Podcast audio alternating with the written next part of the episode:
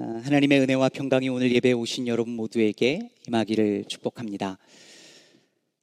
17세기 아, 미국의 뉴 잉글랜드 청교도 사회를 배경으로 하는 나다니엘 호손의 아, 소설 The Scarlet Letter 한국말로 주홍 글씨 혹은 주홍 글자라는 책에 보면 간음죄를 저지르고 가슴에 간음을 뜻하는 A라는 글자를 새기고 살아가는 헤스터라는 여자와 그와 가늠했지만 이를 숨긴 채 사람들의 존경을 받으며 살아가는 청교도 목사 딤스데일이라는 인물이 등장합니다.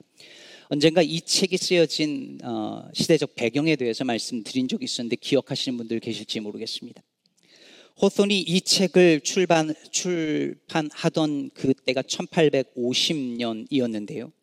이때는 당시에 몇 년째 이어져 오면서 아, 미국 사회를 어, 충격 가운데 몰아넣었던 성직자들의 성적 비행이 이슈가 되던 시절이었습니다. 예를 들어 1832년 12월 21일 로드 아일랜드에서 세라 코, 아, 코넬이라고 하는 여자가 시체로 발견되었는데 범인이 감리교 목사였던 에프레임 에이버리로 지목되었었고 코넬이 그 목사의 아이를 임신한 상태였다라고 하는 의사의 소견이 있었습니다. 그런가 하면 1845년 뉴욕에서는 성공의 감독이었던 벤자민 언더덩크로부터 성, 성추행을 받았다는 여러 여인들의 증언이 이어지면서 재판을 받은 것이 그 당시 미국 언론의 언론을 통하여 기사화되고 그래서 아, 미국 사회가 충격 속에 휩싸이기도 했었습니다. 이 사건들이 일어나고 미국 교계와 사회가 충격 속에 있던 그 시절에 호손이 성직자의 간음이라는 소재를 가지고 소설을 썼다는 것을 그냥 우연으로 보기에는 어렵다고 저는 생각합니다. 따라서 이 소설이 17세기 미국의 뉴잉글랜드를 배경으로 하고 있지만 호소는 아마도 19세기 그가 살고 있었던 19세기 뉴잉글랜드 상황을 염두에 두고 이 책을 썼을 가능성이 많습니다. 다시 말해 호손은 17세기 뉴잉글랜드의 헤스터와 딤스데일이라고 하는 두 인물, 물론 가상의 두 인물이지만 두 인물을 통하여서 19세기 뉴잉글랜드를 살고 있었던 동시대 사람들에게 뭔가를 말하고 싶었지 않았을까 짐작할 수 있습니다. 예레미야서는 소설이 아니고 역사서이지만 우리는 이 책을 읽으며 비슷한 관점을 적용해 볼 수 있습니다. 예레미야가 예언 활동을 하던 시기는 우리가 계속해서 보고 있는 바 요시야 왕 13년 그러니까 주전 626년부터 시작해서 약 40여 년간이었습니다.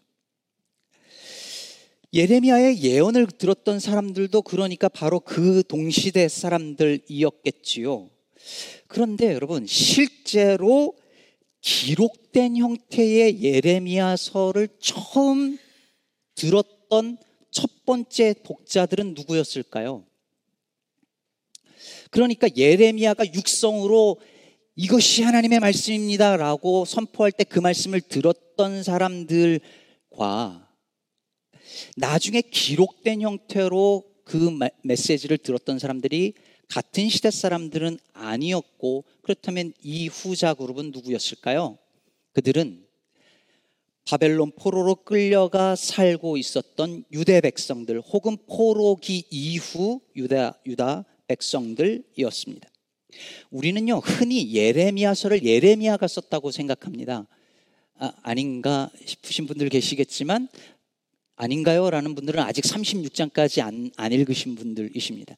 36장 4절에 보면 이에 예레미야가 네리아의 아들 바룩을 부름에 바룩이 예레미야가 불러주는 대로 여호와께서 그에게 이르신 모든 말씀을 두루마리 책에 기록하니라 라고 말하고 있습니다. 그러니까 누가 쓴 거예요? 바룩이 썼습니다. 실제로 예레미야가 들었던 하나님의 말씀을 예레미야가 불러주는 걸 바룩이 받아 적었습니다. 예언자가 있고 기록자가 따로 있는 거예요. 그리고 세월이 흐르면서 여러 과정을 거쳐서 그 기록이 바벨론 포로기에 있었던 백성들에게 전달되었을 것입니다. 그리고 최종적인 성경의 형태로 편집되는 것은 더 이후가 되었을 것입니다. 그러므로 우리는 예레미야서를 읽을 때 두 가지 시대 상황을 염두에 두고 읽어야 합니다. 첫 번째는 예레미야가 실제로 예언 사역을 하던 그 시기에 예레미야의 그 예언의 말씀을 듣고 보았던 그 동시대 사람들은 예레미야를 통해서 전해지는 하나님의 말씀을 어떻게 들었을까? 둘째, 예레미야의 예언이 그대로 실제로 이루어져서 바벨론 포로로 끌려가서 거기서 살던 사람들 혹은 그 이후의 사람들은 그 후손들은 예레미야서의 말씀을 읽을 때 어떻게 느꼈을까?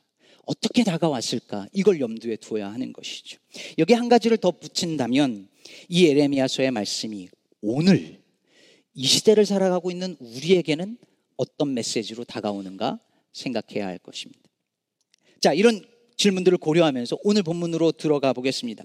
2절을 보면 여호와의 말씀이 예레미야에게 다시 임하는데 이번엔 특이하게도 말씀이 임하는 장소가 바뀝니다. 이 절을 보면 너는 일어나 토기장이의 집으로 내려가라 내가 거기에서 내 말을 내게 들려주리라 하십니다. 그래서 예레미야가 토기장이 집으로 내려가요. 그리고 3절에 보니까 거기서 토기장이가 농로로 일을 하고 있는 것을 보았다고 3절에서 말을 하고 있습니다. 자, 여러분, 농로가 뭔지 아십니까? 농로. 이 단어는 어렵지만 여러분들도 다 아는 겁니다. 두 개의 회전판이, 회전판으로 만들어진 물레예요. 그래서 여러분, 이 그 도자기 만들 때 이게 진흙을 올려놓고 돌리면서 발 구르면 그렇게 해서 이 그릇, 도자기가 만들어지지 않습니까? 그때나 지금이나 물론 똑같진 않겠지만 방식은 거의 같았다라고 보고 있습니다. 자, 토기장이가 그 농로에다 진흙을 올려놓고 아마도 발을 굴, 굴리면서 이걸 돌리면서 그릇을 만드는 장면을 예레미야가 보고 있는 거예요. 하나님이 그렇게 하라고 하신 거죠. 그런데 사절을 보니까 진흙으로 만든 그릇이 토기장이의 손에서 터져 버립니다. 저는 안 해봐서 모르는데 해보신 분들도 계실지 모르겠어요. 근데 이 그릇이 터져버린 거예요. 왜 그랬는지는 알 수가 없습니다. 중요한 건 처음에 토기장이가 의도했던 대로 되지 않았다는 거예요. 그래서 어떻게 하죠? 사절 후반부에 보니까 그가 그것으로 자기 의견에 좋은 대로 다른 그릇을 만들더라. 이렇게 말합니다. 처음 계획과 의도를 수정해서 다른 그릇을 만들었다는 거죠. 사실 오늘 본문을 읽으면서 떠오르는 찬양이 있었습니다. 항상 진실케 내맘 바꾸사 하나님답게 하여 주소서 그 다음에 뭔지 기억하십니까? 주는 토기장이 나는 진흙 날 빚으소서 기도하오니 찬송가 425장도 또 올랐습니다. 주님의 뜻을 이루소서. 고요한 중에 기다리니. 다 같이 진흙과 같은 날 빚으사 진흙과 같은 날 빚으사 주님의 영상 주님의 영상 만드소서. 하나님은 토기장이시고 나는 진흙이니 하나님께서 날 잘 빚어 주시기를 겸손히 구하는 제가 좋아하는 찬송가입니다. 어떻게 빚으신 간에 그 결과물은 진흙이 아니라 토기장이의 뜻과 계획에 달린 거죠. 그래서 이사야서 45장 9절은 이렇게 말합니다. 질그릇 조각 중 한 조각 같은 자가 자기를 지으신 이와 더불어 다툴진데 화했을진저 진흙이 토기장에게 너는 무엇을 만드느냐 또는 네가 만든 것이 그는 손이 없다 말할 수 있겠느냐 토기장이가 아, 진흙이 토기장이한테 왜 나를 이렇게 만들었느냐 따질 수 없다는 거죠. 사도 바울도 로마서 9장 21절에서 이렇게 말합니다. 토기장이가 진흙 한 덩이로 하나는 귀히 쓸 그릇을 하나는 천이 쓸 그릇을 만들 권한이 없느냐라고 말합니다. 이 구절들 모두가 말하는 것은 분명합니다. 토기장이신 하나님은 진흙과 같은 우리를 그분의 뜻과 계획대로 만드실 권한이 있으시다는 겁니다. 우리는 그에 대해서 토를 달 수 없다는 말입니다. 왜 나는 저 사람처럼 부유하게 만들어주지 않았나요? 왜 나는 저 사람처럼 건강하게, 저 사람처럼 재능 있게 그렇게 만들어주지 않았나요? 왜 나는 이 모양 이 꼴로 만드셨나요? 라고 따질 수 없다는 겁니다. 제가 하나님께 아니 외모를 이 정도는 되게 만들어 주셨으면 키도 좀 되게 만들어 주셔야지 이렇게 따질 수 없다는 겁니다. 겸손히 받아들이는 거죠. 우리는 그분의 선하신 뜻대로 하나님이 나를 빚으신다는 그 하나님의 주권적 계획을 신뢰하고 순종해야 합니다. 이사야와 바울이 그걸 말하고 있어요. 그런데 여러분 이사야서도 바울도 그걸 말하고 있는데 예레미야서도 그걸 얘기하는 걸까요? 우리는 토기장이 진흙 이런 비유가 똑같이 여기도 나오니까 이게 예레미 그 예레미야서의 이 말씀이 이사야서 말씀하고 같은 이야기라고 추측을 합니다. 그러나 그렇지 않습니다. 이사야서나 로마서에서 말하는 토기장에는요. 처음부터 이런 그릇을 만들겠다는 계획이 있었고 그 계획대로 그 그릇을 만들어요. 뭘 만들지 간에. 진흙은 그에 대해서 따질 수 없고 그것은 토기장이신 하나님의 주권을 인정하라는 메시지였습니다. 그런데 예레미야서는 달라요. 여기서는 처음에 토기장이가 계획을 가지고 있었는데 무슨 이유에서였는지 모르지만 진흙이 터져버렸습니다. 망가져버린 거예요. 말하자면 하나님이 세상을 하나님의 뜻대로 창조했는데 세상이 망가져버린 것과 같은 거죠. 그런데 토기장이가 어떻게 하냐면 계획을 바꿔서 그 진흙으로 다른 그릇을 만들었다라고 말을 하고 있습니다.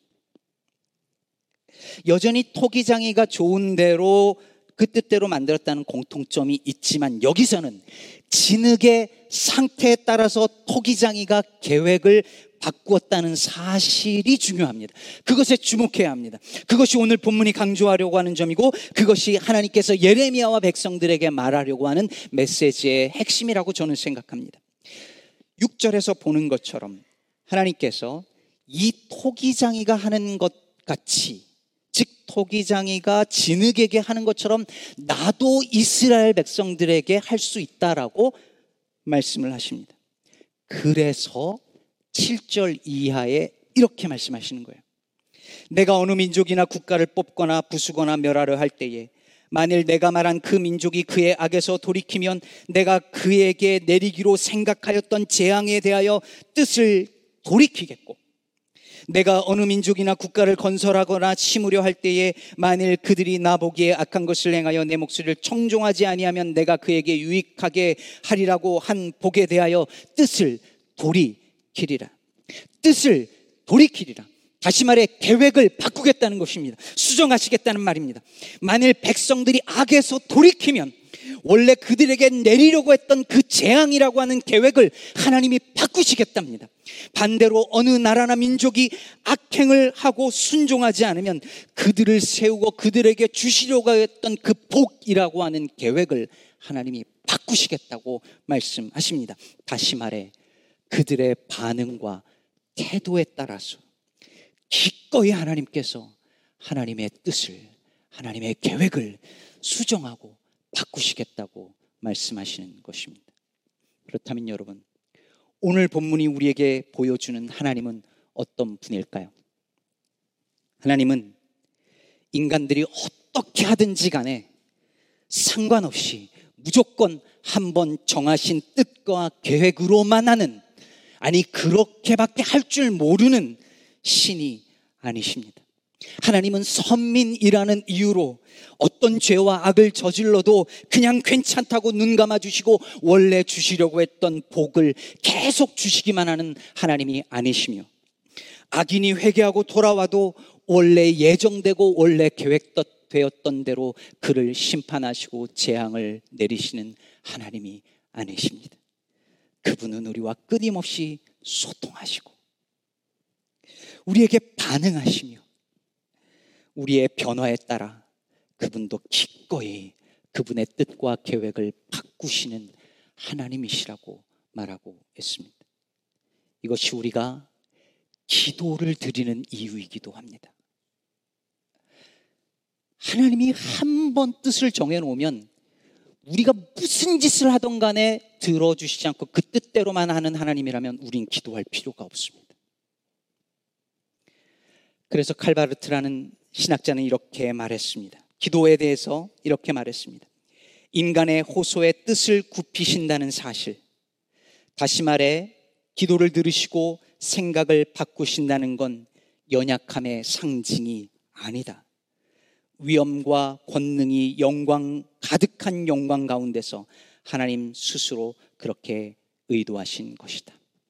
전능하신 하나님이 진흙 같은 우리가 하는 기도를 들으시고 나를 향한 하나님의 뜻을 바꾸시기도 하신다라는 사실은 하나님이 연약해서가 아니라 변덕스러워서가 아니라 우리를 사랑하시기에 그렇게 하기로 작정하셨다는 말입니다.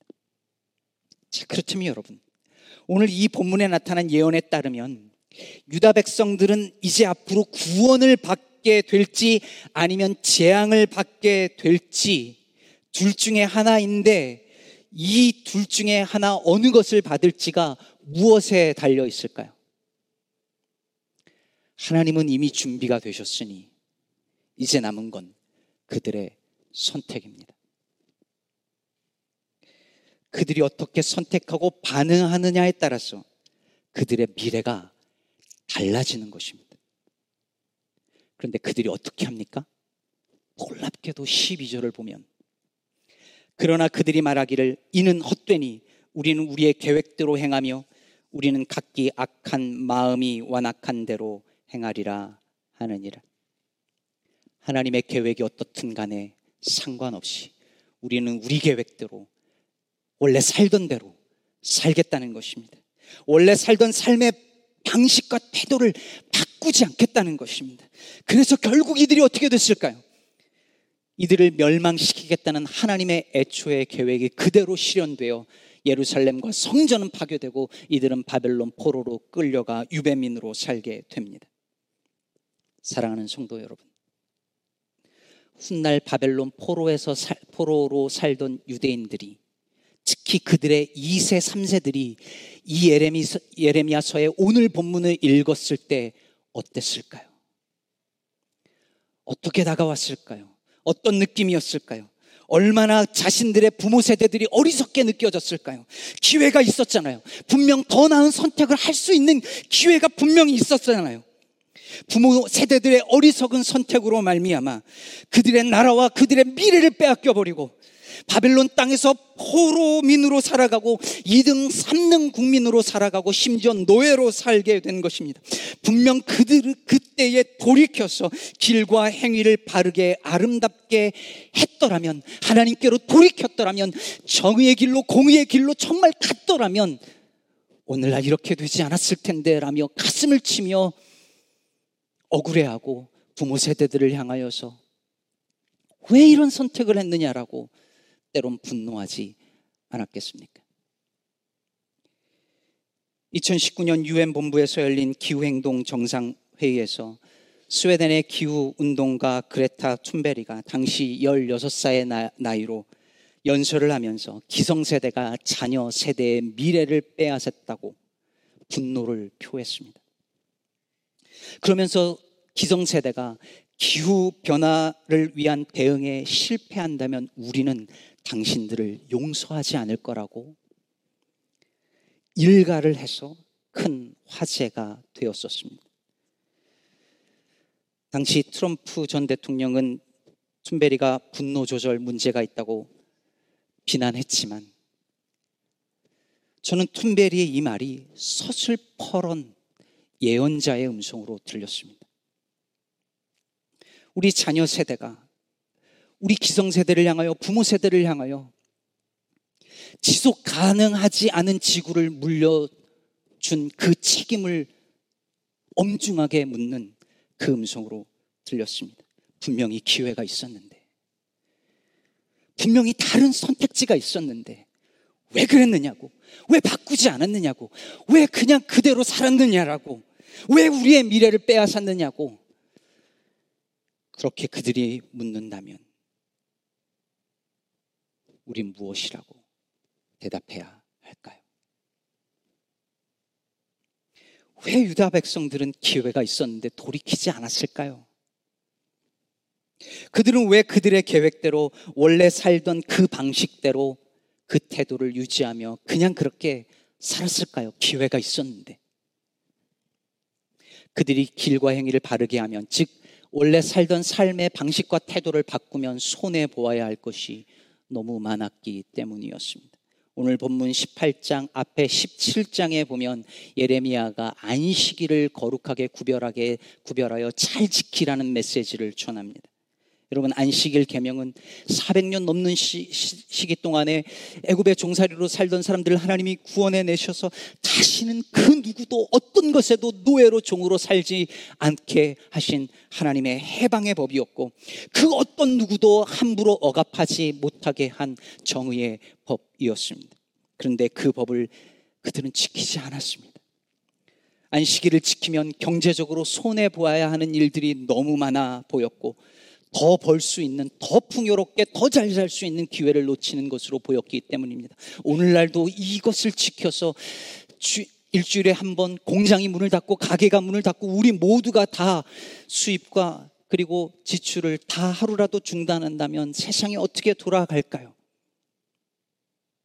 그 손해를, 그 불편을, 그 질서가 무너지는 것을 보고 싶지 않아 우리는 그 길을 걷지 않습니다.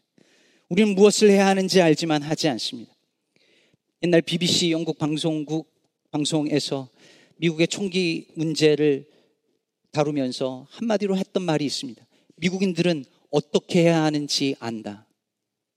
그러나 그들은 하지 않는다. 우리가 마찬가지입니다. 무엇을 해야 하는지 알지만 불편해지는 것이 싫고 손해보는 것이 싫습니다. 더 가질 수 있는 기회를 놓치는 것을 싫어하고 두려워합니다. 다른 방식으로 살기에는 이미 너무 늦었어. 난 나이가 너무 많아. 너무 많이 왔어. 젊은 사람들 말로 이번 생은 글렀어 하면서 핑계를 댑니다. 우리는 아는데 하지 않습니다. 그런데도 우리는 막연하게 우리의 미래가 괜찮을 것이라고 낙관합니다. 희망합니다. 제가 요즘에 운동을 좀 하려고 YMCA를 가는데요. YMCA 가고 화장실 들어갈 때마다 정말 마음을 어떻게 해야 될지 모르겠습니다. 절망스러워요. 손을 씻고 페이퍼 타월을 꺼내서 사람들이 막 꺼내서 쓰레기통에 그냥 쓰레기통이 넘쳐서 넣을 데가 없어서 바닥에 다 휴지예요. 저는요, 공중 화장실에 가서 손을 씻고 페이퍼 타월을 얼만큼 찢느냐가 우리의 영성을 보여준다고 생각합니다. 내게 아니니까 막 써요. 한, 한 장, 아니 반 장이어도 충분한 걸 몇 장씩 꺼내서 써요. 저는 그게 영성을 보여준다고 생각합니다.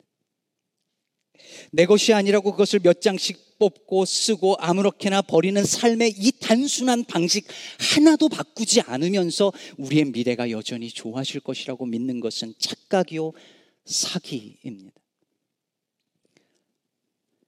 그런 희망은 없습니다. 도종환 시인은 희망의 바깥은 없다 라고 노래했습니다. 골문 상처 그 밑에서 새살이 돋는 것처럼 희망은 스스로 균열하는 절망에 그 안에서 절망을 끌어안고 뒹굴어라. 희망의 바깥은 없다. 희망은 저 멀리 미래에서 우리에게 어쩌다 찾아오는 것이 아니라 골문 상처 속에서 그 속에서 새살이 솟아나는 것처럼 절망을 끌어안고 뒹구는 그 사람 속에서 피어난다는 거예요. 그래서 희망의 바깥은 없다라는 것입니다. 70년 분단의 세월을 끌어안고 아파하는 고통하는 그들 속에서 희망이 자랍니다. 갯벌을 막아서라도 경제를 발전시키겠다라고 하는 이 사회를 보며 아파하고 분노하는 그 사람들 속에서 희망은 자라납니다. 그러므로 희망은 저기 저 미래에 있는 것이 아니라 지금 여기 우리에게 있습니다. 지금 여기서 사는 우리가 미래의 희망이 될 수도 있고 미래의 절망이 될 수도 있습니다. 미래의 모든 것이 우리 손에 다 달렸다는 말이 아닙니다. 우리의 희망의 근거는 스스로 계획을 바꾸시면서까지 우리를 사랑하시는 하나님께 있습니다. 우리가 돌이킬 때에 우리가 조금이라도 돌이키려고 하면 그 정하신 그 뜻과 계획을 기꺼이 돌이키시려고 미리 준비하시고 우리를 기다리시는 그 하나님께 우리의 희망의 근거가 있고 그래서 우리는 이 절망스러운 시기 속에서도 여전히 희망의 끈을 놓치지 못하는 것입니다. 오래전 미 연합감리교회 UMC 총회에서 동성애 문제로 양측이 갈라져서 다투고 싸우다가 그날 하려고 했던 성찬식 잔이 식탁에서 떨어지면서 잔이 다 깨져버리는 사건이 있었습니다. 한 몸과 한 피를 상징하는 잔이 와장창 깨져버린 것입니다.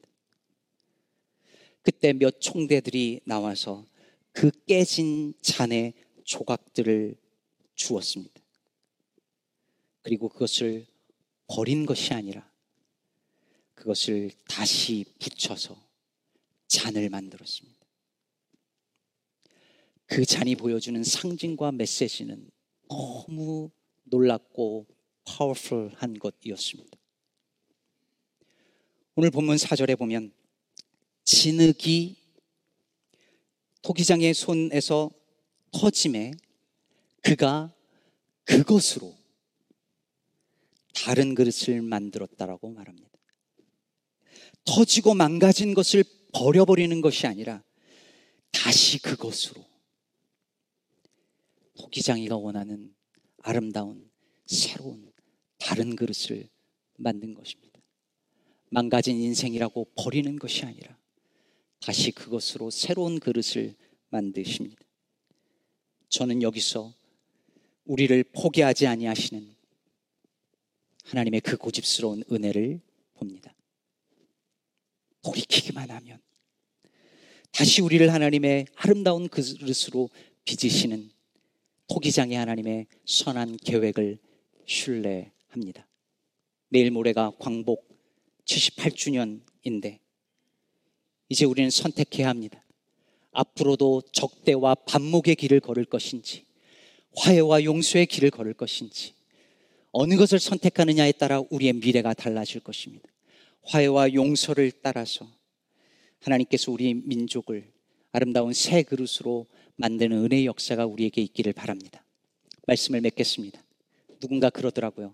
하나님을 크게 웃기려거든. 하나님을 크게 웃기려거든. 너의 계획을 이야기해 보라. 우리가 세운 아, 이만하면 완벽한 계획이야. 아, 멋진 계획이야 라고 말하면 하나님이 그저 웃으실 것입니다. 삶의 방식과 태도를 하나도 바꾸지 않는 채 세우는 모든 계획을 하나님 앞에 내려놓고 내 계획이 아니라 하나님의 선하신 계획을 신뢰하고 믿으면서 오늘 여기 이 자리에서부터 여러분의 가정에서부터 직장에서부터 공중 화장실에서부터 우리의 삶의 태도를 바꿔 나감으로 미래의 희망으로 지금 여기서 살아가는 저와 여러분 되기를 주의 이름으로 축복합니다.